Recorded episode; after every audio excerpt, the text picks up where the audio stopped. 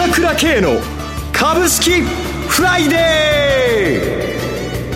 ー。この番組はアセットマネジメント朝倉の提供でお送りします。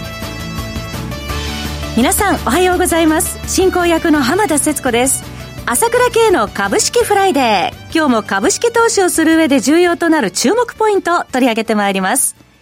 パーソナリティは、アセットマネジメント朝倉代表取締役、経済アナリストの朝倉慶さんです。朝倉さん、おはようございます。おはようございます。よろしくお願いいたします。よろしくお願いします。今週から令和相場スタートしましたけれども、朝倉さん、連休前、堅調な相場を支えてきていた条件揃ってたんですけれども、どうでしょうか？ちょっと下げが続いておりますが。そうですね。えー、5日までは、まさに予定通りだなと思ってたんですけどもね。はい、6日の朝にいきなり来ましたからね。そうですね。トランプ法来まして。本当にですね。日経平均株価2万2000円割り込んでまいりました。850円3日で下げましたしね、はい、米国株も初日こそ66ドル安で終わったものの、その後はね、結構下げてきてますよね。ね。やっぱり、この今日の1時1分に関税引き上げはもう避けられないと、はい、いうような流れ、もう時間ないわけですからね。はい、今、まあ、交渉が始まってやっているところですよね。えーまあ、しかしながら、やはりですね、えー、交渉をや、やっているということ自体が大きいわけですよ。やっぱりね、あれだけいきなり関税って言われたら今までの中国だったら出てこないんですよ。ふざけんなって感じで、そう思わなくても、そういうところを見せなければならないっていうのが中国の姿勢ですから、はい、やはりそれを出てきてるっていうことはですね、もう並々ならぬ、やっぱり中国側の事情もあるでしょうけれども、交渉をまとめたいわけですよ。今日のニュースもそうでしょやっぱりこの、習近平さんが、その、書簡をトランプさんに送ったっていうことで、トランプさんが素晴らしい書簡を受け取ったということで、おそらく電話で会談することになるだろうということを言ってるわけじゃないですか。そしてニューヨーク株下げ幅縮小してましたね。そういうことでしょ。はい、えー、直近下げている、下げ続けているわけですし、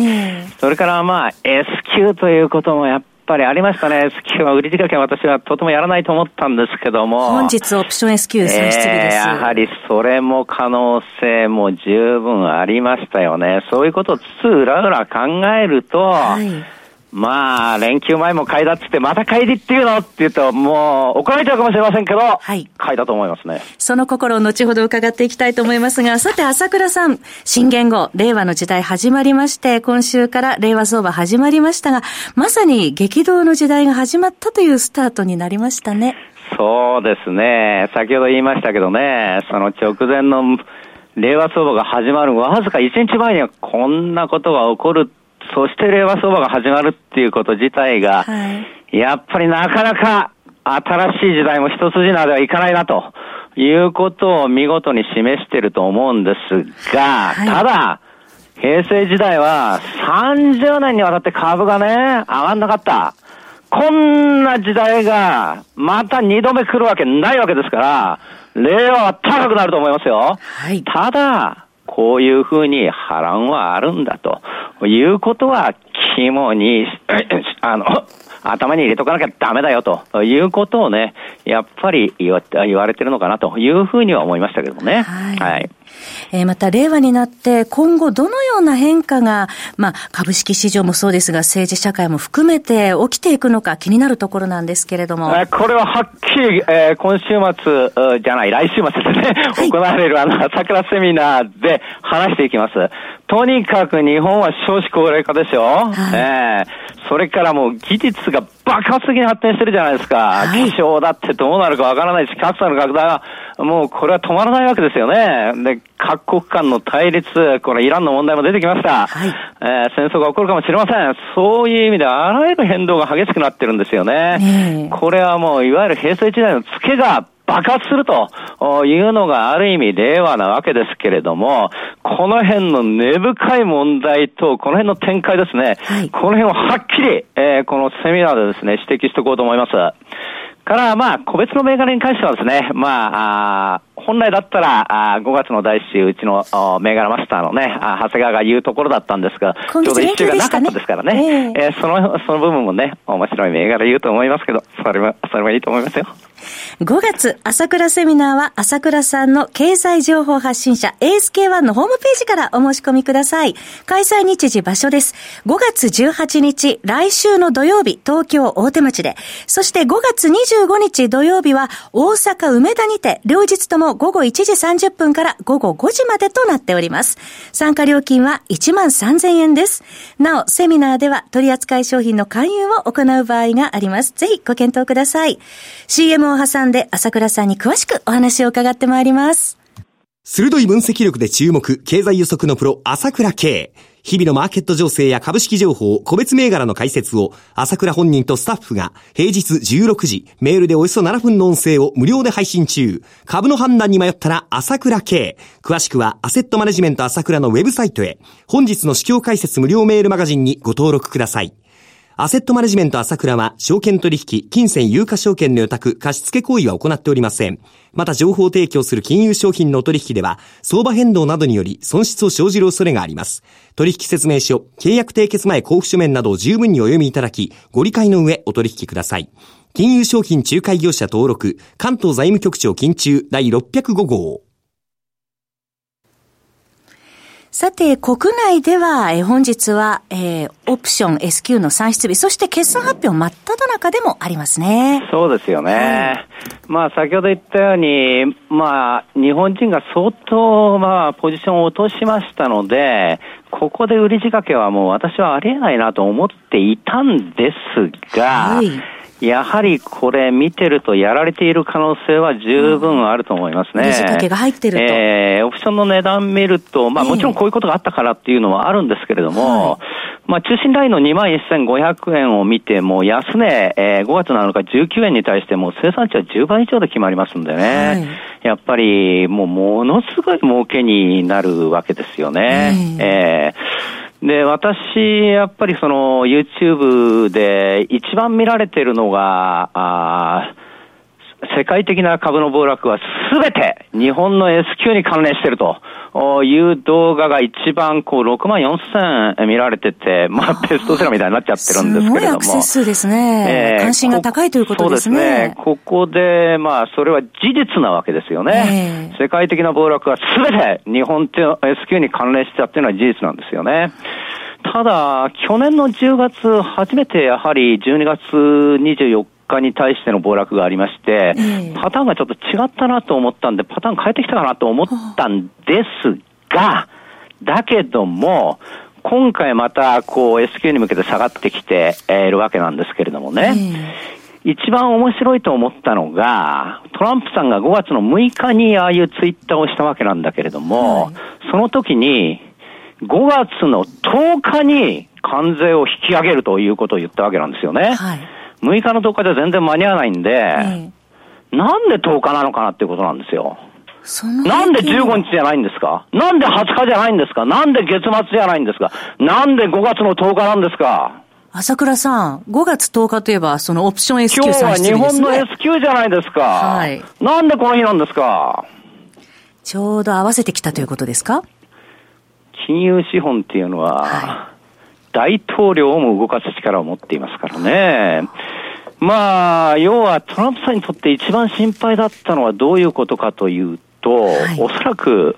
株式市場がどう動くかなということだったと思うんですよ。株価を維持させなくては、ね、えー、それは一番命題ですから、えー、であるトランプさんは必ず今回の決断に関して、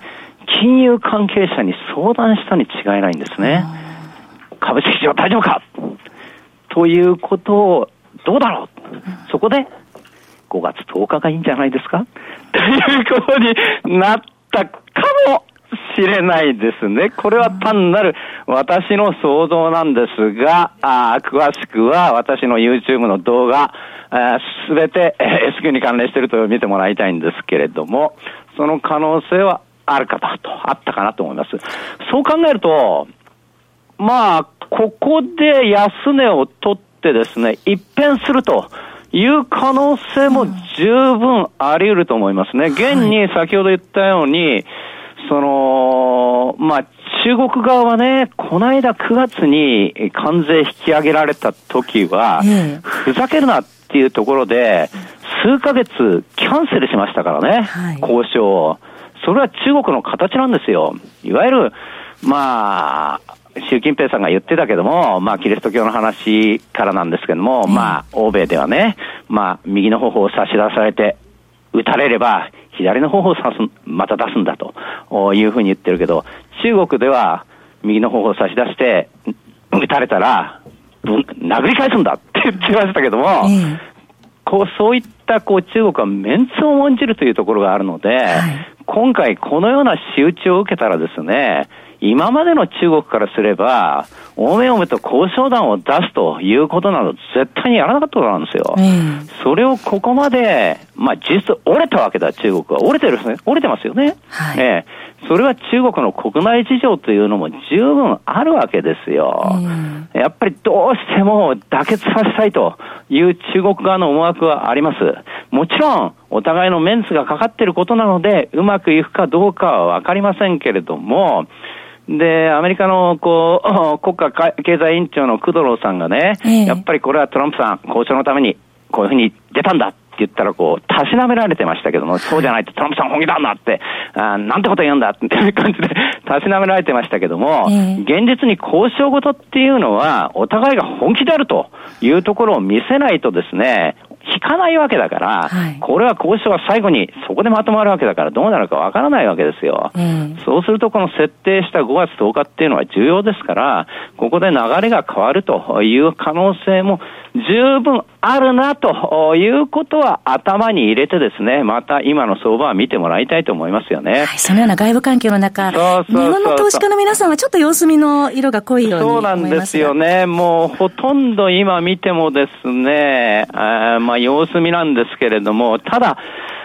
例えば日銀はずっと買い続けてますよね。はい、相変わらず年間6兆円のエリアで買い続けてるわけだし、トヨタがこの間決算発表したら、ちゃんと3000億の自社株買いって、3000億の自社株買いって言っても株価は上がらないんだけれども、そういった継続的な買いが市場に続いている限りでは、玉はだんだんまたいつも言ってるけど薄くなってくるってことは事実なんですよね。はい、で、マザーズなんかも1000億割れちゃって全くで、売買代金ができなくて全く様子見っていう感じになってます。ただ、そういう形でじっくり変われる流れっていうのは変わってないわけですから、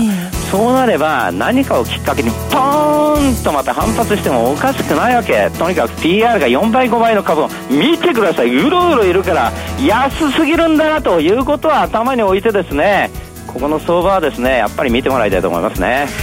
そろそろお時間となりました。お話はアセットマネジメント朝倉代表取締役経済アナリストの朝倉慶さんでした。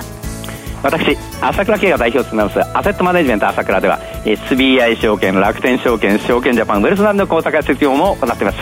私どものホームページから口座開設をしていただくと週2回無料で銘柄情報を提供するサービスがあります。ぜひご利用ください。それではでは始まりました今日は週末金曜日。頑張っていくぞ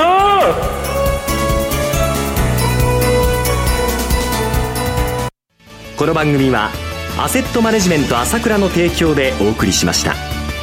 最終的な投資判断は皆様ご自身でなさってください。